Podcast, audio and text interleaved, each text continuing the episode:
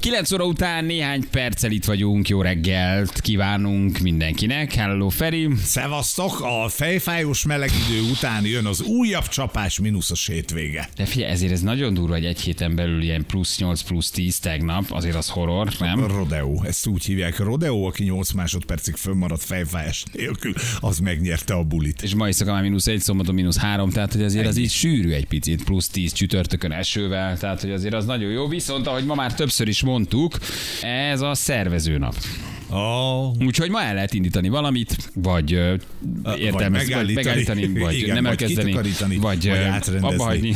Vagy igen. Amire gondoltok. De valami pozitív változást el lehet esetleg ezen a napon kezdeni. Holnap ne csináljátok semmi, gyerekek, lejtmenet nap, tehát semmiképpen. Vasárnapra egy jó kockázati napot be tudunk tenni, de a szervező nap az nem hangzik rosszul. Megszervezem a rosszul. Hétvégémet, amikor szombaton semmit nem csinálok, hiszen lejtmeneti nap van. Igen, az punyadás. Na, így a hétvégére egy kis vidám téma, ami belefér, egy kis jaj, vidám szodás. Szeretlek, hogy így gondolsz ránk, gyere, hogy már most lazuljunk. Nem kell komoly témával foglalkozni, péntek van. Nem? Hát akkor igen, hogy persze. Már most érezd a hétvégét, érezd azt a kis, kis bizsergést, hogy lehetnek még nagy partik, de lehet, hogy lejtmenetnapba csak pihensz. Igen. Ezért egy könnyed téma, ami... Egy könnyed téma a húsevő baktérium. Az egy nagyon... Ja, vagy. Nem, viszont sajnos igen, nem is akarunk ezzel humorizálni. Ugye apropója van, mert mostanában tényleg baromi sokat hallasz megint erről, és az embernek is, hogy alacsonyan van az inger küszöb, ugye van a szomorú apropója is, itt most pár héttel ezelőtt, vagy nappal ezelőtt a történés, de hogy így oké, okay, péntek ide, péntek oda, nem szoktunk túlságosan komoly témákat bedobni, hogy egy kicsit utána járunk, hogy mi a fene ez, ami valójában az emberi testen éldegél, csak úgy itt ott, aztán ha valami rosszul sül el, akkor meg egy nap alatt azt mondja neked a magyar egészségügy, és ez most nem az ő hibájuk, tehát az orvosok is, hogy csókolom vége van, ezerszer, tízezer, nem tudom, százezerszer kisebb, mint az ember, és mégis egy nap alatt úgy, ahogy van, az egész kis száztíz kilódat, ötvenhárom évedet elviszi, mint a húzat. És mostában úgy sokat hallunk, nem? Húsevő baktérium, húsevő baktérium. Megint, hogy száztíz kiló és hát, ötvenhárom év. Ja, úgy neked két nap. Mire téged fölzabál. Na, ugye? És ő tényleg megeszi a izét, a húst? Elvileg igen. Hát lebontja a szövetet, de valami termel, és az bontja le a szövetet, nem ő maga. Igen. Tehát ne ilyen nagy fogakkal képzeljem el. Nem, nem, mint a rajzfilmben. De ugye, ugye, ugye neve is ilyen horror, hogy húsevő. Húsevő baktérium, igen. És akkor arra gondoltunk, egy picit utána járunk annak, hogy mit csinál, hogy működik, hogyan reprodukálja önmagát, valóban hatásos vagy hatástalan rá az antibiotikum, hogy lehet, hogy ilyen gyorsan mérgez meg és viszel úgy, hogy a, hogy a dokiknak reagálni sincsen lehetősége. Nem feltétlen vidám, de minden esetre érdekes. És van apropója, tehát azért foglalkozunk mi is ezzel. Egyre több van a világban. Maga a húsevő baktérium? Igen, vagy igen. A húsevő baktérium által okozott szerencsétlenség? A, azt nem baj? Tudom, hogy a baktériumok száma is növekedett-e, de volt most pont az itthoni eset okán elővettek valami statisztikát, és hogy évről évre növekvő számú a halálozások közötti ok, és valószínűleg arra vezetik vissza, hogy az immunrendszerünk meg ugye egyre gyengébb. Aha. Félelmetes, nem? Hányszor kisebb, és végig is milyen brutális, nem?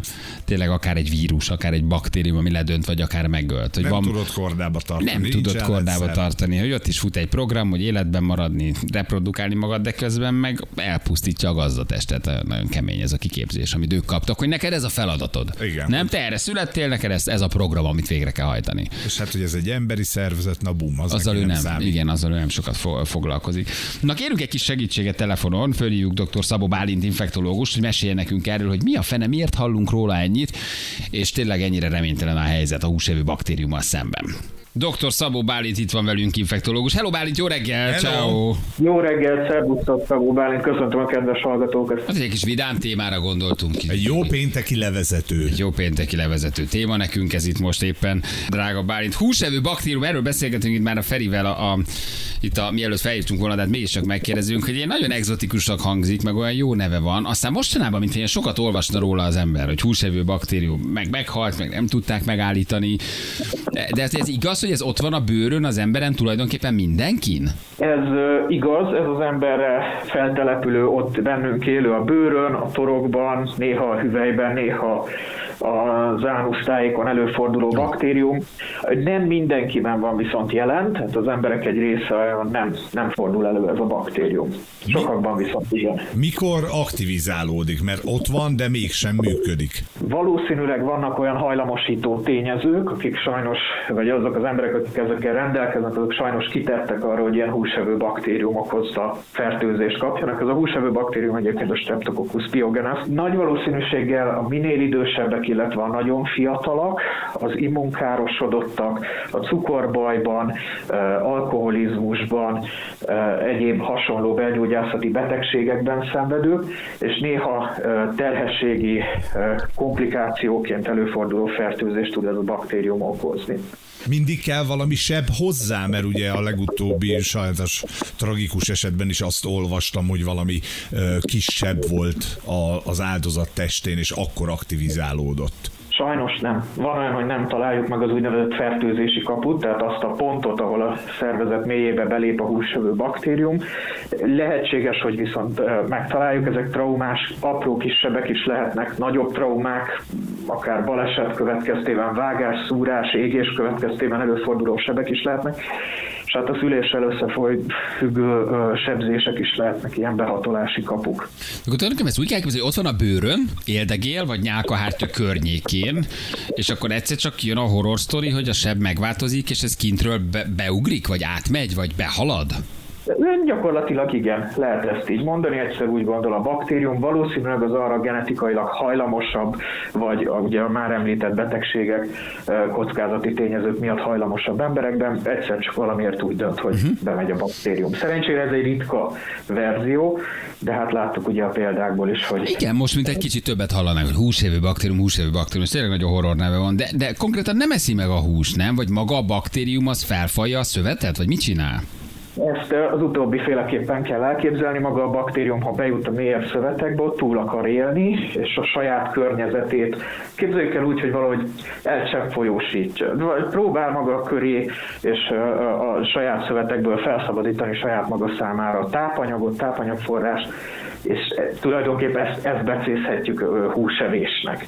Tehát valamiféleképpen tönkreteszi a szöveteket a saját haszna számára. Hmm, azért ez milyen érdekes, jól. Hogy így kapta a nevét, hogy tulajdonképpen lebontja, lebontja a szövetet. Na most a antibiotikum rezisztens, hogy miért ennyire félelmetes? Vagy későn veszik észre, vagy nem is tudjuk megállítani, és nincs rá gyógyszer? Szerencsére van rá gyógyszer, a gyógyszer az mindig kombináció, kettő-három gyógyszert is beszoktunk vetni, antibiotikumot a kezelésére, ezen felül sebészi a megoldás, tehát az érintett szövetet gyakorlatilag az épp szövetig, ezt sebészileg így mondják, ki kell vágni, ki kell metszeni, tehát azt, ahol be, bejutott a baktérium, azt a régiót jó alaposan műtéti technikával ki kell pucolni. A probléma ne, itt nem is az antibiotikum rezisztencia, hanem sokkal inkább az, hogy valószínűleg, mivel ritka betegség, később gondolunk rá, nem gondolunk rá, és maga a baktérium nagyon agresszív, tehát itt huszonnégy óra leforgása alatt is halálig juthat a, a folyamat. Tehát nagyon kicsi az az időablak, amin belül még el tudjuk kapni a fertőzést. De mert hogy bejut a véráramba, és a vér a, a szívhez, vagy hogy, hogy öl meg? Tehát mondjuk, nekem a lábamnál benn van, fölzabálta a balvádlimat, amúgy sincs, oké, okay, nem is veszük észre. Harap. Nagyon nem harap, de hogy, hogy öl meg aztán egy napon belül mondjuk? Van olyan, az esetek körülbelül felében igazolható az, hogy a véráramba be tud mászni, és az szerte széjjel szóródik a húsevő baktérium az ember szervezetében. Ez egy hatalmas gyulladásos válaszreakciót vált ki az emberi szervezet részéről, és tulajdonképpen ennek az egésznek az összessége, tehát hogy éppen eszi a szöveteinket, plusz még rárakódik egy, egy gyulladásos válaszreakció, ez ami egy, egy nagyon gyors végeredményben halálban szokott. Torkollam. Értem. Milyen érdekes, hogy hány ezerszer kisebb, mint az ember, és mégis szaporodik, gondolkodik, túlél, reprodukálja önmagát. Önmagában a baktériumok milyen érdekesek, nem? Hogy elképesztő kicsik, de van valamiféle intelligencia bennük, ami mozog. Túlélni, szaporodni, a gazdatestet elhasználni, de úgy, hogy magamat közben valahogy tovább mentsem. Szóval elképesztő érdekes a baktériumok világa önmagában.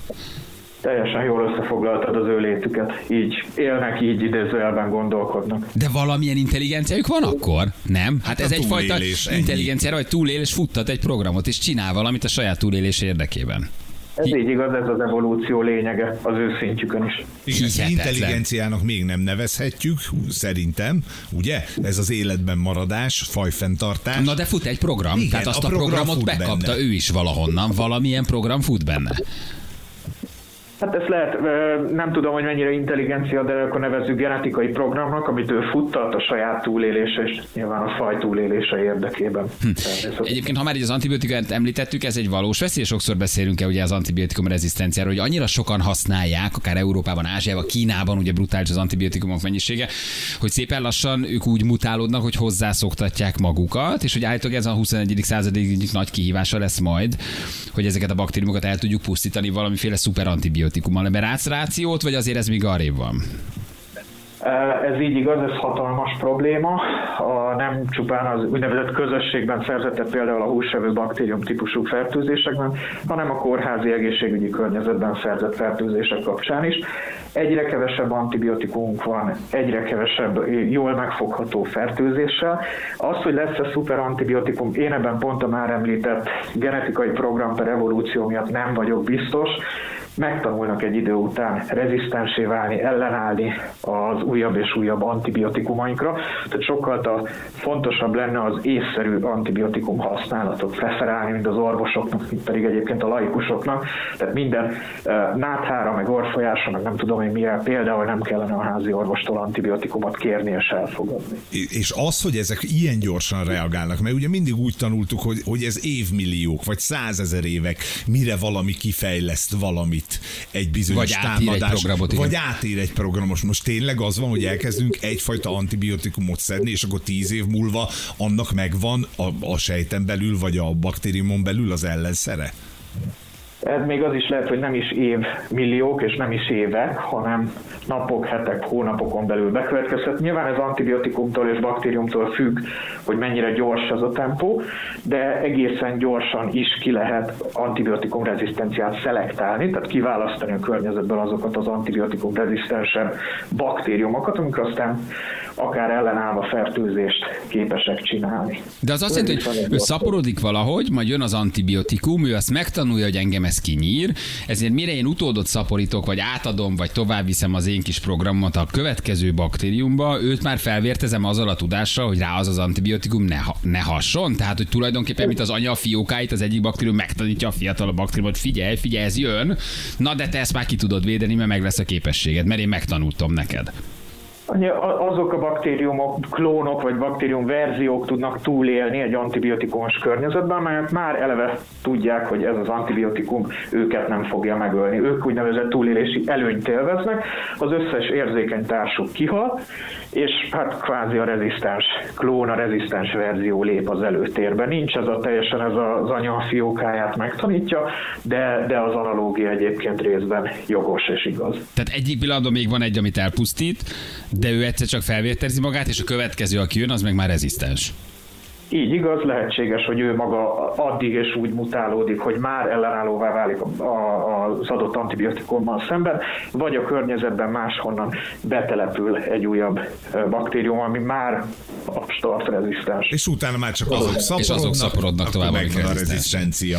És az összes antibiotikum rezisztensé válna, akkor egy sima lehet egy, nem tudom, egy gennyes fülgyulladás, vagy egy tüdőgyulladás is, akár úgy, mint háromszáz évvel ezelőtt, vagy kétszáz évvel ezelőtt, ötven év múlva ugyanakkor a veszély lehet az emberiségre, mint régen, amikor nem volt antibiotikum? Ez így igaz, ez egy releváns veszély. Szerencsére még nem nagy ö, ö, szinten, vagy nagyon gyakori, nagy gyakorisággal elterjedt veszély, de releváns veszély mindenképp, és sajnos látunk olyan betegeket, akik belehalnak ö, ezekbe a fertőzéseikbe. Tehát már nem tudunk olyan antibiotikumot fölírni, ami hatna. Így igaz. Haszta mindenségét neki. Ez, ez nagyon érdekes. Majd a gyerekkori oltásokkal is, mert ugye azt is kapjuk egy csomó félét, ami fölvértez minden ellen. Ott is előfordulhat, hogy egyszer csak azt mondja a szervezet, hogy hiába oltottatok, hadd jöjjön, aminek jönnie kell.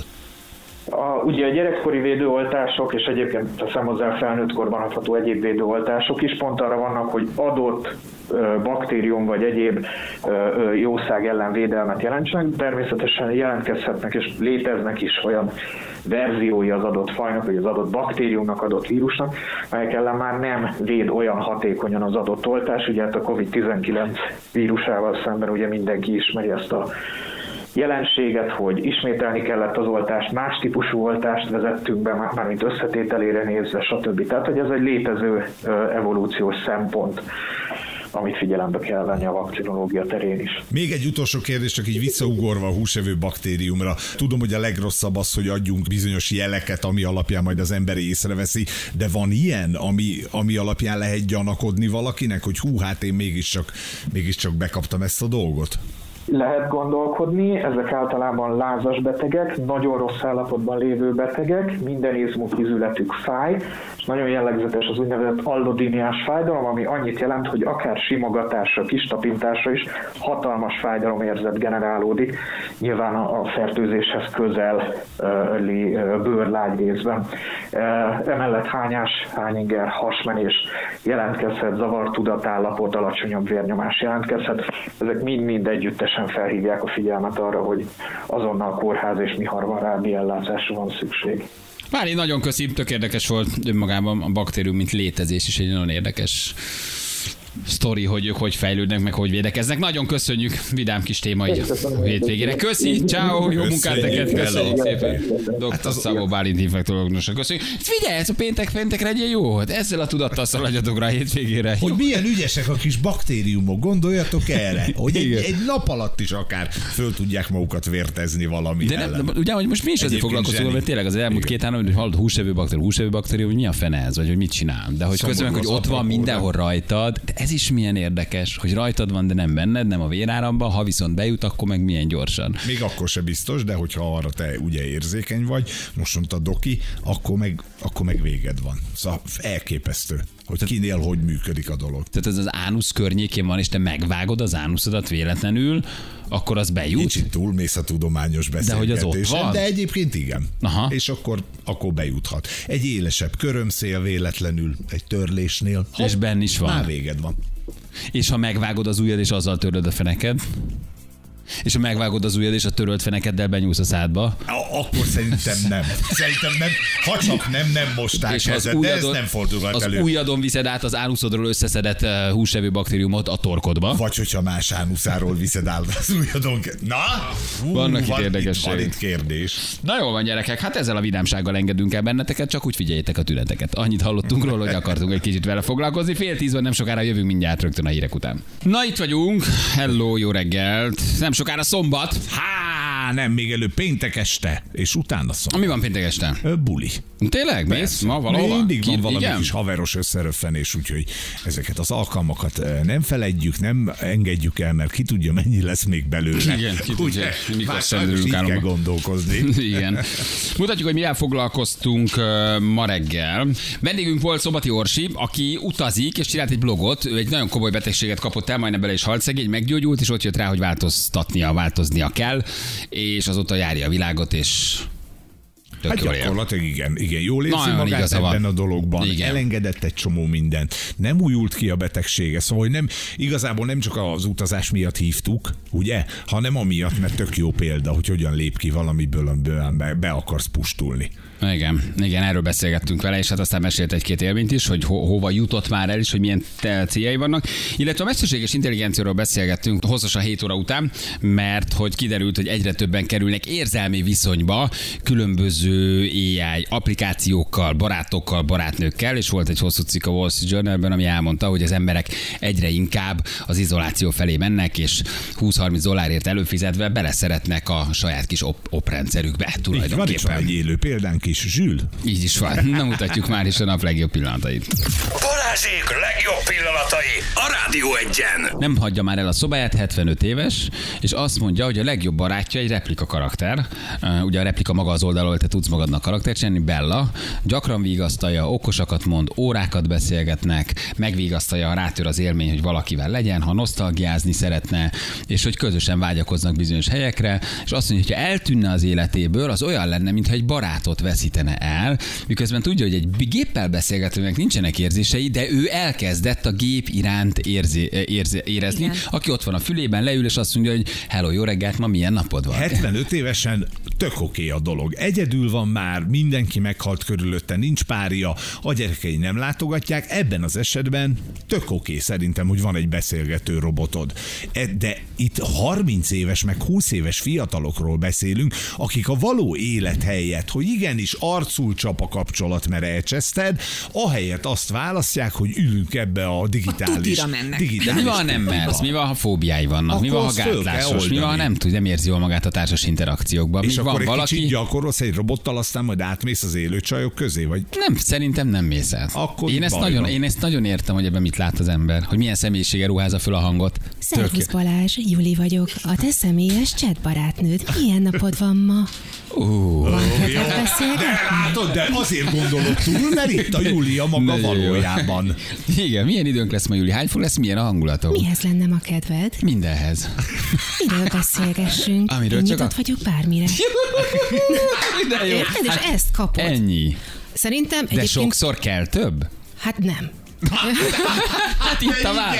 Hát nem, kedves, aranyos, megért meghallgathatok. Rettenetes kritikája ez a mai társadalomnak egyébként, hogy ezek szerint annyi magányos ember van, akit nem hallgatnak meg, hogy inkább egy mesterséges intelligenciához fordulsz, és mondod el a saját problémáidat, mert valaki végre meghallgat. De ha csak a párkapcsolatokat nézzük, a megért meghallgat, odafigyel rám című hármas, hány ember tudja valójában a párkapcsolatában tényleg elmondani, hogy oda-vissza működik? Megért, figyel, meghallgat. Igen, csak az a rákfenéje az egész történetnek, hogy megért, meghallgat, de egyébként rendes tanácsot, tehát ő, ő nem reflektál a te problémáidra, hogyha neked hibáid vannak, ő nem világít rá, ő nem tart egy tükröt, tehát ő nem igazi barát, ő nem él sose kritikával, tehát nem fejlődsz, csak egy helyben topogsz. Mert az szerintem egy nem idő is után... akarják ezt egyébként. Én azt gondolom, hogy a saját hibáiddal szembesülni az a legnagyobb emberi igen, erény. Csak hogyha beszélgetni akarsz egy... valakivel egy idő után, csak azt hallod, hogy te milyen nagyszerű vagy. Na hát Balázs, na hát Feri, ma ez a nap attól csodálatos, hogy felhívtál engem. Egy idő után igen, ez rohadt fárasztóvá válik, egy udalmassá. Írja a cikk is, hogy megnézték, hogy az emberi agy az nem racionális. Tehát ha én azt érzem, hogy te viszonzod az érzéseimet, ha te csak eljátszod, de kötődsz, és beszélsz hozzám, és figyelsz, és uh,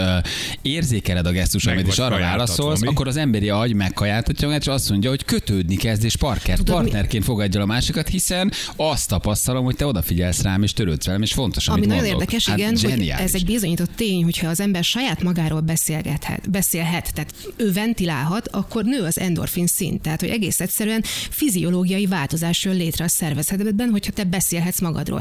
És ezért rettenetesen hálás az, amikor van egy partner, aki csak ül és bólogat és hallgat, és ezt szerintem itt hibázik nagyon sok nő, hogy egyszerűen mindig el akarja mondani, hogy vele mi van, és nem hallgatja meg a férfit. Én szerintem ennek egyébként a férfiak lesznek, főleg a piaca, tehát hogy ők lesznek azok, akik oda fognak ülni.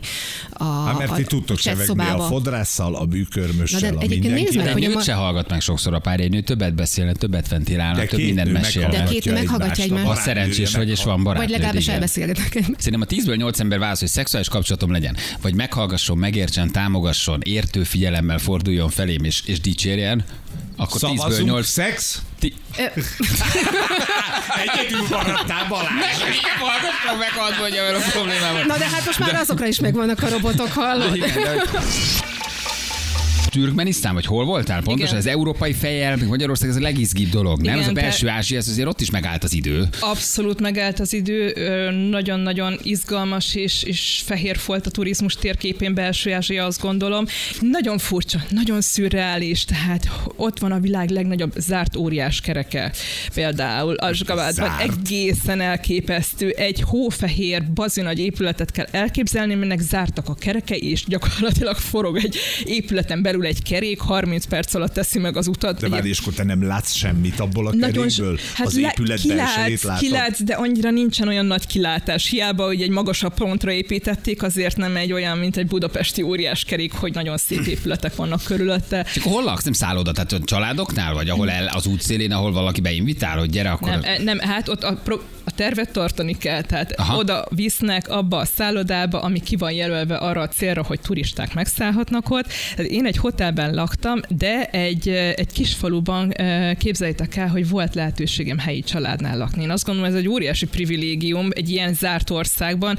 Én kértem, hogy lehetőség szerint, ha lehet, én, én laknék helyi családoknál. És ezt úgy kell elképzelni, hogy egy, egy ilyen vályokból, ahhoz képest, hogy a főváros milyen gazdag, és milyen hatalmas bevételei vannak egyébként Türkmenisztánnak a földgázból, mert hát a világ negyedik legnagyobb földgázkészletével Türkmenisztán rendelkezik, tehát óriási pénze van ott a, a, az országnak. Márványra. De a márványra épített, márványra használták fel, tehát a vidéki részek azok meglehetősen elmaradottak, és én egy olyan házban laktam egy helyi családnál, ahol, ahol földön laktam, földön jaj, aludtam. Tehát, de hát az az autentikus, igen, nem? Szóval volt, volt letéve valami matrac, ilyen nagyon szép hímzett plédekkel, és az volt a fekhelyem. És uh, jöttek a, a, jött reggel a néni, meg a bácsi, leterített egy, egy ilyen nejlon asztalterítőt. Hoztak. Tesznek?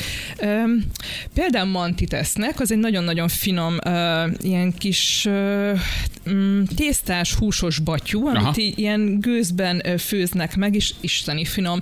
De például esznek palacsintát is, és ugyanolyan a palacsinta, mint ami nálunk. Jó, ez de a legvárjuk nem olyan, mint a nagyanyámé. Az biztos, hogy az nem. Átod. A sárga barack. Igen, a barack lekvár. De hogy nagyon-nagyon sok hasonlóság van. Vagy például van tejföl, van túró. Mert ez is ugye szovjet utódállam volt Türkmenisztán, és hogy valószínűleg ezek a fajta gasztró behatások ott is, ahogy nálunk megjelentek, és mai napig élnek. Szóval ez egy nagyon-nagyon különleges, rengeteg gyümölcsük van. Például a türkmény cukordínje. Hallottatok már, hogy türkmén cukordinyéről. Minden nap eszem. Az valami fantasztikus, jó, isteni. Aha. Olyas, mint a sárga dinnye, csak nem annyira édes az íze, hanem inkább ilyen leveses, de valami hihetetlen. És mivel közlekednek? Lóháton? Ladanívával? Trabanttal? Vladával? Mit látsz? Tehát Kelet-Európát látnánk, mint tudom én, a nyolcvanas évekből? Vagy hogy kell ezt elképzelni? Orosz vagy szovjet utódállam? A fővárosban csak hófehér, maximum Szűr, nagyon világos szürke autókkal közlekedhetnek, mert képzeljétek el, van egy ilyen előírás, hogy a fővárosban csak fehér autók lehetnek. Júj, de szeretem őket. Júj, de jó arcok. Annyira elképesztő. Tehát a fővárosban csak fehér autóval mehetsz be. Csak fehér autóval mehetsz be. Aha. Élik a hétköznapi életüket, nyilván szigorú szabályok szerint, hiszen az egész ország az, az egyszemélyes irányítás alatt áll, tehát ott, ott, ott megmondja a türkménbasi, hogy mi, a, mi az irány, akkor arra megy mindenki, és nem igazán van lehetőség ebből kitörni. De én azt látom, hogy nyugodtak az emberek. Aha. Tehát nincs az a fajta stressz, rohanás, ami sokkal csendesebb, sokkal lassabb mederben folyik ott az élet, mint például Nyugat-Európában. Na gyerekek, hát sűrű hét volt. Nagyon jó volt, sűrű nagyon volt. jó volt. Imádtam a vendégeket. Juli, Denis. Jó, mindenki, aki erre jár. Rozina. Gyerekek, sokan, sokan voltak. Puskás Peti, úgyhogy van, volt itt mindenki. Nagy tűzi játék volt. De van még a patronban jövő hétre, nyugi. Még, még zajlik a válogató, vagy hogy hívjuk magunkat, hogy mi ez? Legyen riporter válogató, kerestetik? Riporter kerestetik, vagy műsorvezető társ kerestetik. Igen, recepted van? Van, hát persze, mindig van. Csak van, amikor elfelejtjük megmondani. Sütőtökös nyokkit készítettem. Jól szól. Mert hogy még a sütőtöknek ugye, hát úgy van szezonja, hogy ez egy hosszan eltárolható zöldség, úgyhogy van még belőle, hajrá, és mivel január van, ezért a húsevést vissza kell szorítani. Igen, január az erről szól. Van, képzeld, van, akik azt csinálják, hogy vegánok lesznek januárba. De egy, egy hónapig ezt vállalják, hogy ők vegánok lesznek, nem, ne is nézz rám, ezt nem vállalom. Jó, ez de nem ezt az nem is enyém. Értem, ez egy hónapra vegán leszek. Jó, nyilván tisztulsz, meg jó, de hogy... Tisztulsz, meg kipróbálod, aztán lehet, hogy van, aki így marad, aha, a vegánok közül, akik elkezdik ezt a történetet, de aztán van, aki szerintem visszatér, úgyhogy egy bundázott, ropogós bundás tőkehalfilé van hozzá. De az elég jó szó. Az elég jó szó. És fönn van a Facebookunkon, tessenek sütni, főzni, érezzék jó magukat, kedves hallgatók, hétfőn itt vagyunk. Én már mennék. Te akarsz még valamit mondani? Menjünk, gyerekek. Jövünk hétfőn. Puszi, sziasztok. Ciao, ciao, hello, hello.